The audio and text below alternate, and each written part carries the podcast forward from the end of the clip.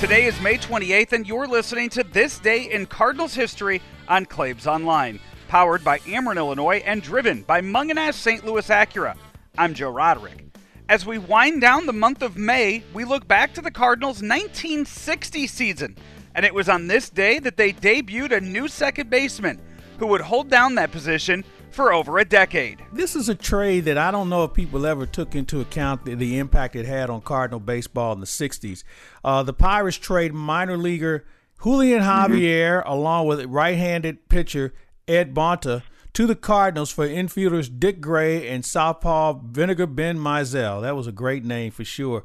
Uh, but let's talk a little bit about that that second baseman Javier, uh, a guy who I think, as far as I'm concerned, other than Kolten Wong, they may be the two best defensive second basemen I've seen, especially going with the back to the infield. Well, there's no doubt about it, Mike. Uh, uh, if you can appreciate what uh, what Curt Flood was, okay, and then and you talk about team, T E A M, and there's no I in team, but you know, Flood played so deep in center field, he made tremendous plays back out there. And Javier covered him because uh, he he caught little pop flies that would have dropped in uh, if it wasn't for uh, Julian Javier. And I can remember him going uh, down in foul territory behind Bill White, and then going out into shallow left center and right center and catching baseballs that would have fallen in. I mean, he was a tremendous, tremendous second baseman. I always got a kick out of him too because everybody in the league wanted to uh, knock him down at second base. And so the Dodgers, especially, they had a, and so Duke Snider said, "I'll get him."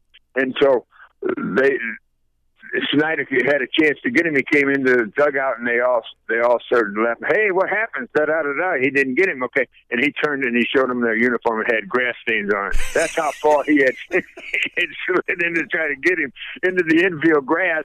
And I mean, this guy was just phenomenal. He was one of the great second base, and and he was a better offensive player than he got credit for. Also, and uh, what was his nickname? The Ghost, because nobody could get him at second base on the double right. play. The, the Ghost, they called him, and Snider proved it when he came in. He just turned him, showed him his uniform, he had grass stains on the right side where he'd slid and tried to get him.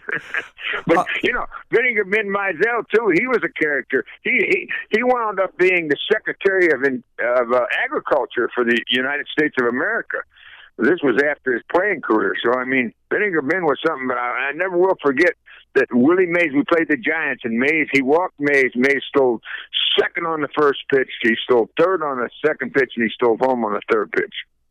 Wow. because he knew he had he knew he had three pitches, and that that just shows you the the vulnerability of Vinegar Bend Mizell, but the tremendous talents of a uh, of a guy that I was fortunate enough to play against, and who I think is one of the best players in the history of the game, is Willie Mays. Javier was the Redbirds' second baseman from 1960 to 1971, helping the team win World Series titles in 64 and 67. He retired after spending one season in Cincinnati back in 1972. This is This Day in Cardinals History on Claibs Online, powered by Ameren, Illinois, and driven by Mungenast St. Louis Acura. Right now, through July 6th, Mungenast Acura wants to show their appreciation to all first responders and healthcare workers by offering them $750 towards buying or leasing a new 2020 Acura. For details, contact Mungenast St. Louis Acura today. Before we go today, we leave you with more from Mike Shannon as he tells you about his friends from Homers for Health. Mike, while there's not a lot of baseball going on right now, there's a lot of things still going on in St. Louis that Cardinal fans can get involved in, and one of which is Homers for Health, something that's near and dear to you. And because we're going to try and build a wing in honor of our good friend and certainly your great friend, Red Schoendienst. That's correct, Mike. And uh, you know, it's it's really wonderful, especially at this time when we're uh, all denied uh, sports. Okay, that people can uh, donate, and, and the corporations that have donated, and it's really great. But uh, you know, you can donate your two dollars or fifty cents or whatever the heck you want to donate because it's just as much as a guy that's uh, the head of the CEO and then the he's donating a million dollars of uh, somebody else's money. It's, usually it's hard, but I, I want to I want him to do it in not my name, but in Stanton, but in uh, Red Schoendienst's name. Okay, and all you have to do is call this telephone number, and I'll give you a chance to uh, uh, get a pencil and write it down. If you can't, uh, if you can't uh, use the telephone, there, there's uh, what you can use now, and it's uh, you can do it to uh, Andrew Sutton. Andrew, as you A N D R E W, and it's S U T T O N at ssmhealth.com. Glennon org. All so right. that's how you can do it. Just uh, or just call that number, and here it is: three one four six seven eight. 6647. Now there's a wing for Stan Musial. There's a wing for Bob Costas. I mean, uh, you know, the, and now is the time that they really need the money over there because, uh, and I'm going to tell you something. I, I, you know, Homers for Health has been a tremendous success, and so has the pitching strikeouts, and and it really has helped them. But they will not turn a kid away. Okay, if a kid comes in there to their to the uh, emergency room and he can't do this or he can't do that.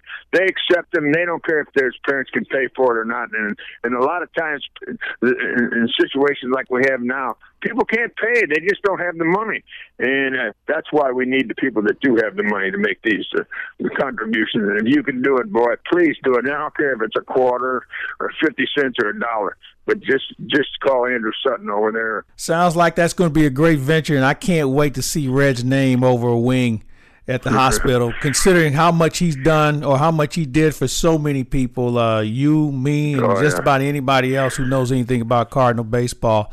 Uh, he he is an institution for sure, and to have his name on a building and a wing is uh, something I'm looking forward to seeing in the very near future.